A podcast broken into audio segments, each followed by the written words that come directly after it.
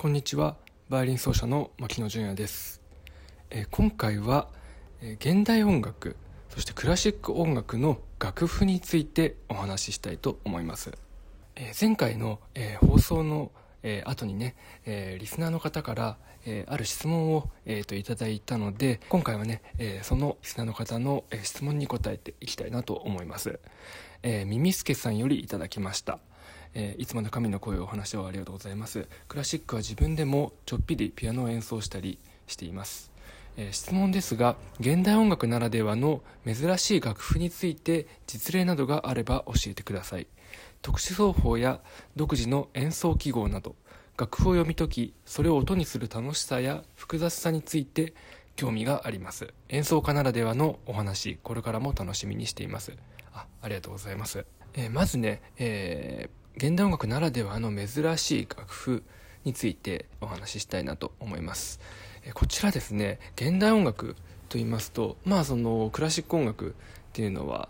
えー、皆さんも多分小学校とか中学校で、えー、習ってきている、まあ、あの合唱曲とかベートーベンと交響曲とかね CD でその音楽の授業中に聞いたりもして楽譜は見たことあるんじゃないかなと思うんですけど、まあ、あんな感じでクラシックのもの近代ぐらいまでですよね。もう1920とかまあちょっと現代もかぶるんですけど2030年まあ、40年ぐらいまでもう全部今の楽譜、まあえー、いわゆる普通の楽譜で全てあの寄付されてるわけです。なのでねこれはあの例えばバンドとかをやっている時の楽譜ですとか、まあ、ジャズとかの楽譜ですとかっていうのもみんな同じなんですね。ただ、えー、現代音楽というのは西洋音楽で培われたこの寄付法というものを大きく、えー、覆す、まあ、大きくチェンジする、えー、ものがたくさん出てくるんですね、えー、例えば一番、まあ、分かりやすいというかうん、例でいくとジョン・ケージという作曲家が、え、います、まあ、このジョン・ケージっていう人はまたいつかちゃんとお話ししたいなと会を設けてちゃんとお話ししたいなと思うんですけど、まあ、いわゆるこの20世紀の音楽にやっぱ革命を起こしたと呼ばれる人ですね。でこの、まあ、彼の登場によって本当に音楽というものの概念そのものを見直す概念そのものを考え直すっていうことがえー、起きます。それは、えー、もちろん彼は現代音楽から出てきたんですけど例えばポップス、まあ、ビートルズに影響したりっていうのもジョン・レノンとかオネオーコとすごく個人的につな、がってたり、まあ、友達関係だったっていうこともありますしそういうありとあらゆる、えー、ジャンルの音楽にもその彼の考えっていうのはすごく、えー、今でも影響を及ぼしています。でジョン・ケージがね、えー、作ったあの曲も本当に面白い曲ばかりなんですけどバイオリンの、えー、多分今世の中にある、えー、と曲で一番難曲って言われてる、まあ、演奏する人が多分5人とかそこらぐらいしかいないんじゃないかなっていうふうに思うんですけど、えー、フリーマンエチュードっていう、えー、と32曲のエチュード作品があるんですね。32曲の、まあ、いわゆる練習曲なんですけど、まあ、これはね本当にもうあの本当に楽譜をお見せしたいなっていうのはすごく思ってるんですけど、えー、本当にこんなの弾けるのかっていうね。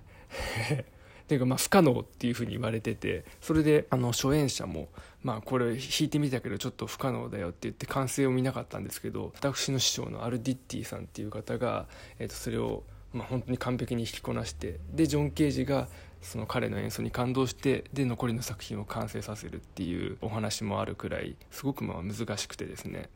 えー、この、まあ、作品っていうのはあの中国の易経っていう古い占いをあの元に作られてるんですね。なので、まあ、コイントスしてでそこで、えー、曲の流れを全て決めていくっていう作業なんですけど、まあ、似たような曲にねあのピアノのあの駅の音楽っていうのもあったりしてそちらは、えー、私の YouTube チャンネルの方でね、えーと、20世紀の音楽史の、えー、1項目の中で説明しているので、えー、もしよかったらあの覗いてみてください。はい、概要欄にリンクを貼っておきます、はい、このジョン・ケージの、ま、フリーマエチュードというのはもう本当にすごく難しい演奏がもう不可能なんですに近いんですけど、えー、まあ、あの演奏する方法だったり音っていうのは全て指定されているんですね、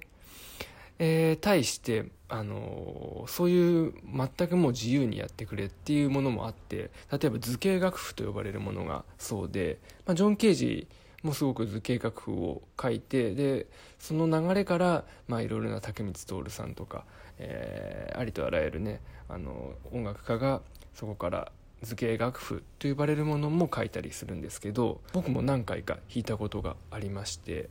例えば今のあの同世代の作曲家でも結構書いてる人がいまして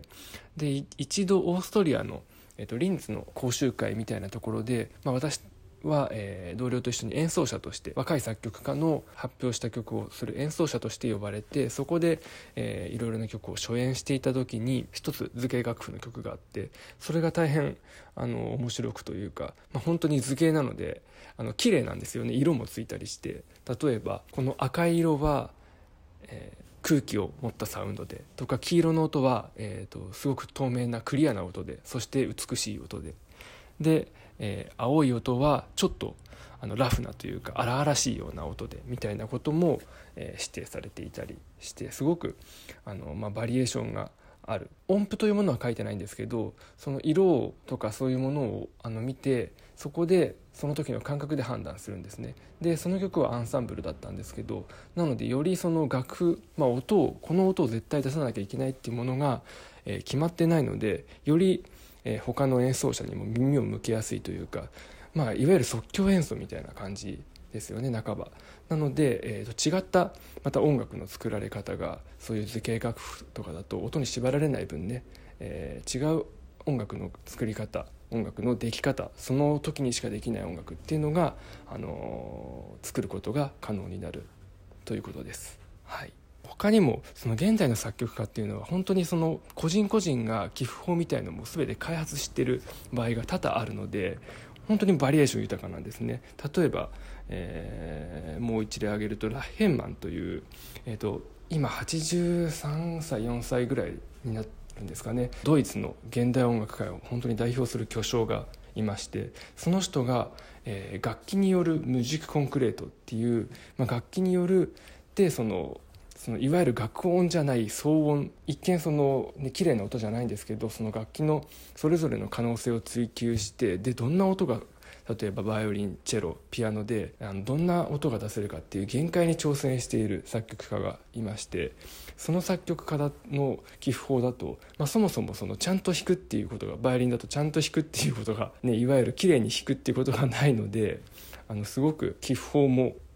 独特なんですよね。でこれは多分年内中にあの私の YouTube の方で演奏をしてその時に楽譜もつけられたらつけたいなと思うのであのもしよかったらチェックしてみてください。多分年内中には上がるんじゃないかなと思います。え他にもねいろいろなあの作品があのあるんですけどでいろいろな楽譜が用いられているんですけど本当にそれを読み解いていくっていうのは楽しい作業でっていうのもバッハヘンデルモーツァルトベートーベンマーラードビッシーチャイコフスキーとかブラームスとかってみんなあの、まあ、いわゆるもちろん出てくる音楽は全然違いますけど楽譜は一緒じゃないですかねあの書き方が一緒というか、まあ、全て一緒の書き方で書かれていると。でそれをまあ弾くっていうのは、まあ、ある種まあね、それ方法が決まっているので楽といえば楽なんですけど、まあ、現代の作品っていうのはその例えば楽譜が全然違うからその図形楽譜の意味を読み解くのにまず時間がかかったり、まあ、あとその、ね、それぞれの楽譜の意味を理解して弾くっていうこと自体が本当にまあ新しいチャレンジというかそこから新しい取り組みがされてるわけですけどそこをまあ読み解いていくっていうことは、まあ、いわゆるその一人一人のその考え方哲学作風というもの全てがその楽譜に詰め込まれているので、まあ、それを解読していくことがすごく、まあ、あの直接より深くねその作曲家だったりその作品を知るっていうことにつながっていくのででその本当にそれぞれ作風、まあ、それぞれの作曲家の語法が全然違うのですごく面白いなというのは思いますね。なのでまああの現代音楽って結構、まあ、暗かったり不協和音が多かったりしてちょっと訳がわからないあのどれも似ているんじゃないかって言われるんですけど楽譜っていうところからいくと逆でそのむしろねクラシックの方がまあね、確立化されているあの楽譜の処方を持っていてで現代音楽の方がそのバリエーションが本当一人一人違うのでバリエーションが豊かでその語法を読み解いていくっていうことが全然あのバリエーション豊かなことなんじゃないかなというふうに思います。はい、ということで今日は、えー、楽譜についてお話ししました。ご清聴ありがとうございました。